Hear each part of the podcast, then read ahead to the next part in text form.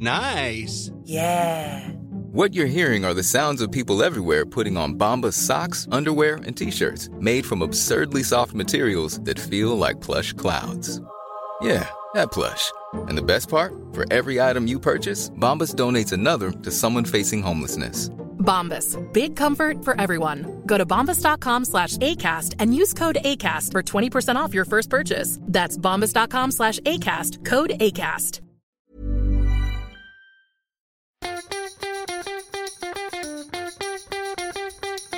From Barangaroo Studios, the AusBiz COV is the key stuff you need to know about the day in business and finance.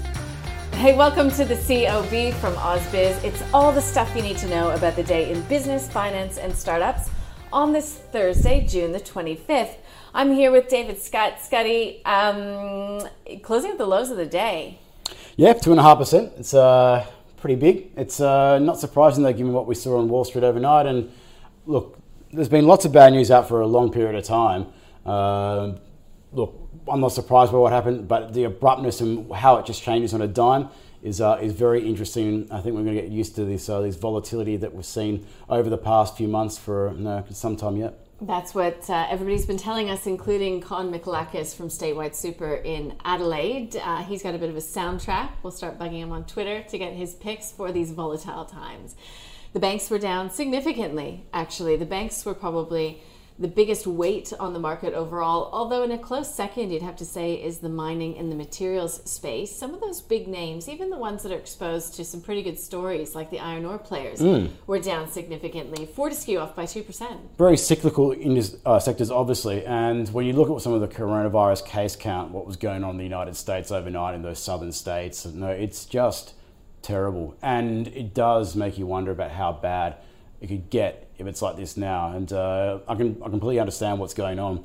Uh, you throw in what's going on with the uh, no, the trade spat between mm-hmm. the United States and the EU now. That's another impediment. If you go down that path, over 3.1 billion worth of goods, I would be very very surprised if it's worth the uh, the consequences. What it would mean. Yeah.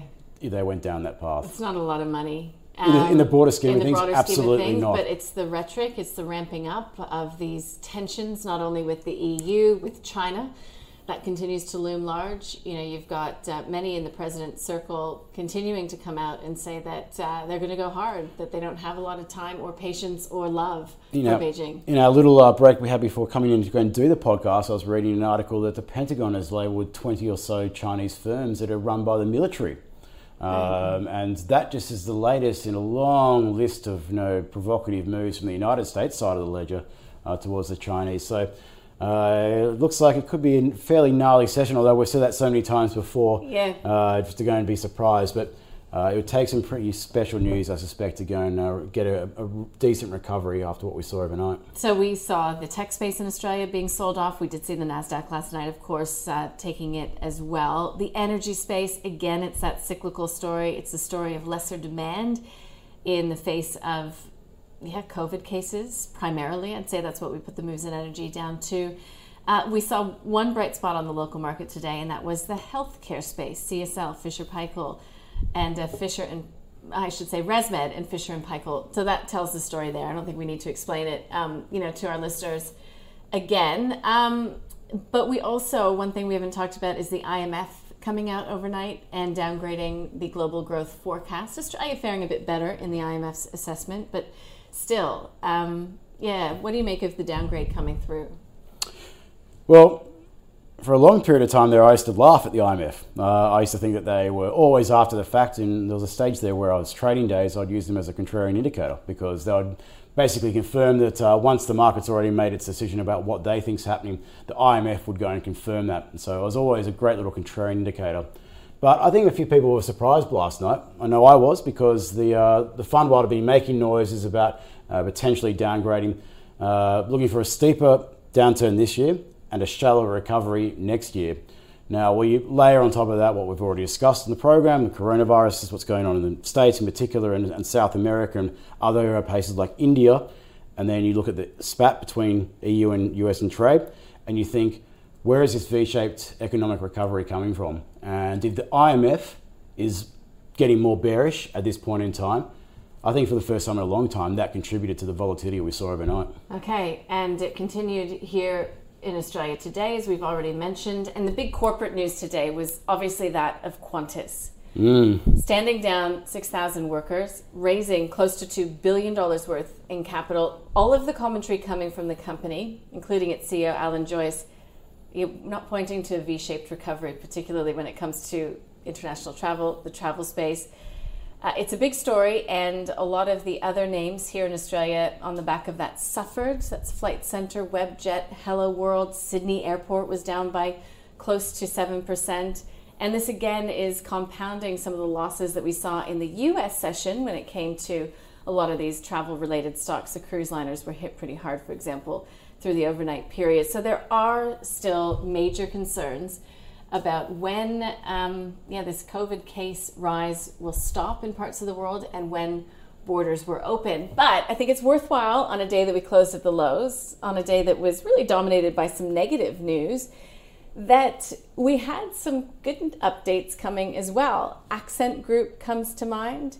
Um, Bapcor shares suffered down by about 2%. However, Bapcor came out with a pretty positive results, and a few of the results could be traced back to stimulus payments, JobKeeper, JobKeeper uh, Seeker, I should say, and some of the early release of Super. And you know, particularly when it came to the airline sector today, we heard the Prime Minister saying that look, that area of the economy could need further government support going forward past the end of JobKeeper.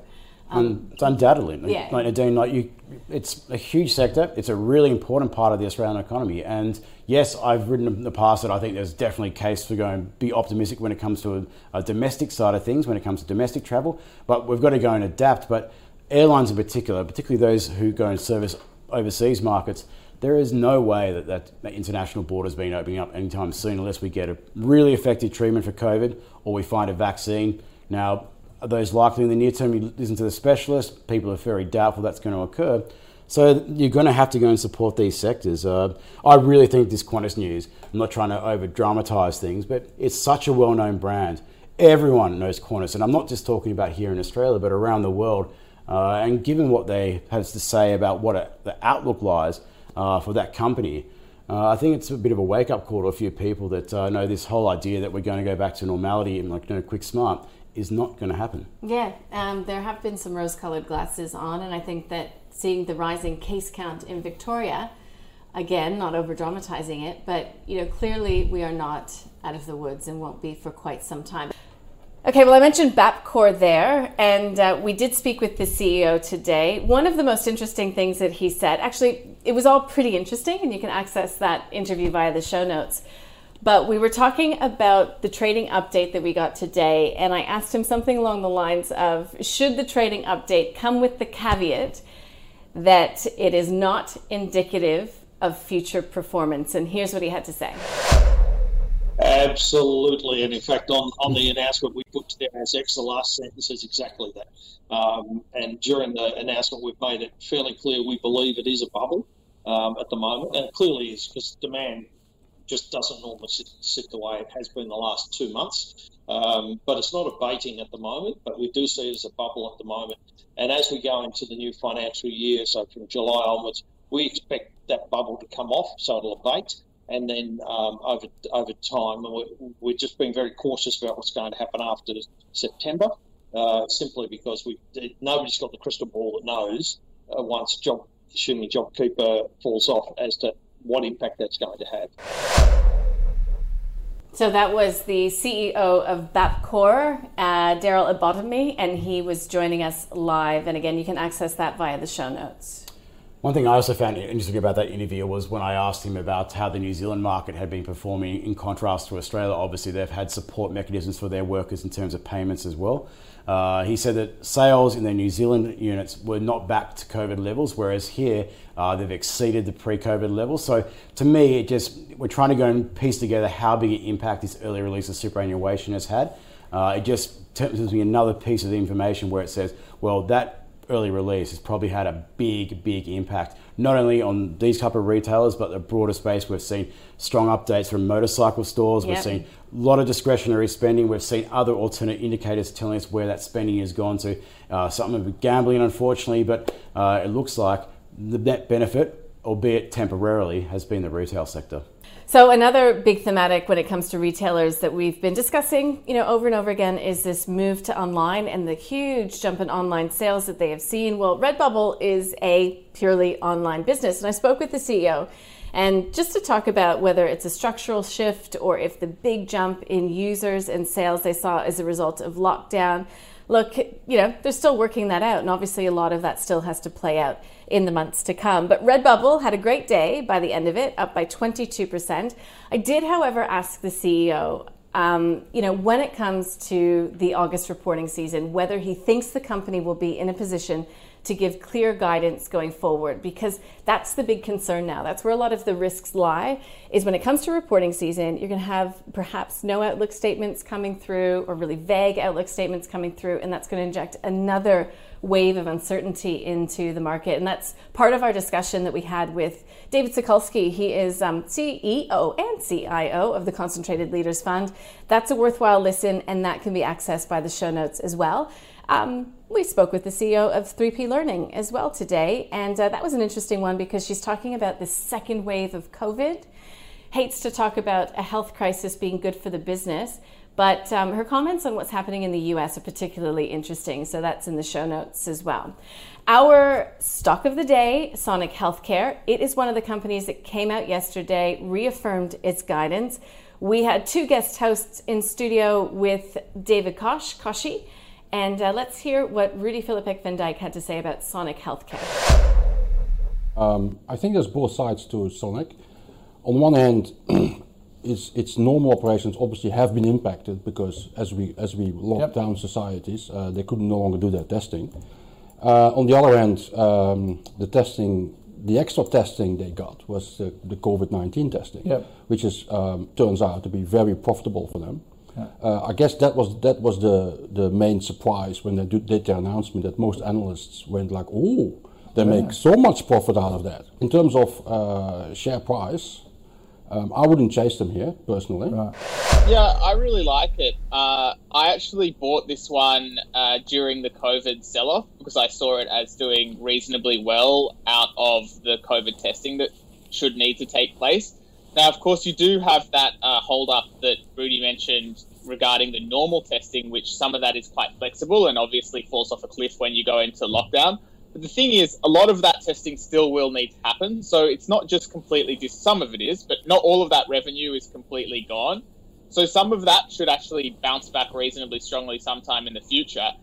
And on top of that, you've got this the COVID testing. And the reason I really like Sonic and actually was considering buying more today and may well buy some today or not. If not today, this is definitely high up on my list because I've turned myself into quite a healthcare investor during this pandemic. And that was Claude Walker. He is from A Rich Life, finishing those thoughts on the stock of the day, Sonic Healthcare, which did finish into the red. Okay, so uh, tomorrow there is a real lack of data out here in Australia. It's a Friday, after all. Feels like a pretty quick week. Um, I guess tonight we're again going to be di- digesting the jobless claims, though, that come out of the US. Yes, I think uh, it's very important. Uh, that is obviously an aspect that is going to really sort of feed into this view of what, what shape of recovery we're going to have on top of what we're seeing with you know, virus cases and potential for new lockdowns. But how quickly those jobs are starting to come back. We saw the payrolls report out a few weeks ago that obviously was a pleasant surprise. But the continuing claims remain above 20 million, at least of last week. Uh, and then we've also seen initial claims still remain anywhere massively above any period seen during the GFC. This is how many months now after the, uh, the lockdowns are on board. So it tells you there are still layoffs occurring, widespread layoffs across the United States. You get another bad initial jobless claims figure tonight. I think it's just going to go and add into that concern we're seeing in relation to the virus and other things that stole the, uh, the, the sell off overnight. Hey, one thing we haven't talked a lot about, I did with the guests this morning, is the fact that we're going to get the Fed Reserve's reports on bank balance sheet testing. So these stress tests, if you want to call it that, for the banks and that will come through and will give us, you know, the effects of drawdowns, corporate credit lines. It will also um, inform how regulators see banks' plans for dividends and buybacks, and that might be a really interesting read because, as one guest was telling me today, you know what happened through the pandemic already, you know, breached some of the, the existing stress tests. Um, that was pretty tough even before the pandemic. So I'll be watching out for some commentary on that. Tomorrow we'll be speaking with the CEO of Sezzle. It's a buy now, pay later platform, and uh, some interesting news that it's uh, got for us tomorrow. So I hope you can join us at 8:45 a.m. I don't want to give it all away. We'll be speaking with Matthew Hassan. He's senior economist at Westpac. We'll be speaking with Bruce Wolpe. He's senior fellow at the United States Study Center to talk about all the rising tensions with China, the U.S., Europe, U.S., Trump, Biden, everything uh, like that as well. And um, yeah, we'll close off the day pretty much talking to Scott Haslem. He's the CIO at Crestone Wealth. We do hope you can join us for our Friday. Scotty, it's been another great day with you. Thank you. I've enjoyed it as always, and uh, looking forward to Friday and uh, end of financial year. Want truly hydrated skin? Meet Osea's Body Care Breakthrough Hyaluronic Body Serum. It's clinically proven to increase hydration by 161%. It's lightweight, fast absorbing, and delivers 24 hours of hydration for silky smooth skin without any sticky afterfeel. Treat your skin to clean, vegan skincare from Osea. Get 10% off your first order with code SUMMER at OseaMalibu.com. That's O S E A Malibu.com code SUMMER.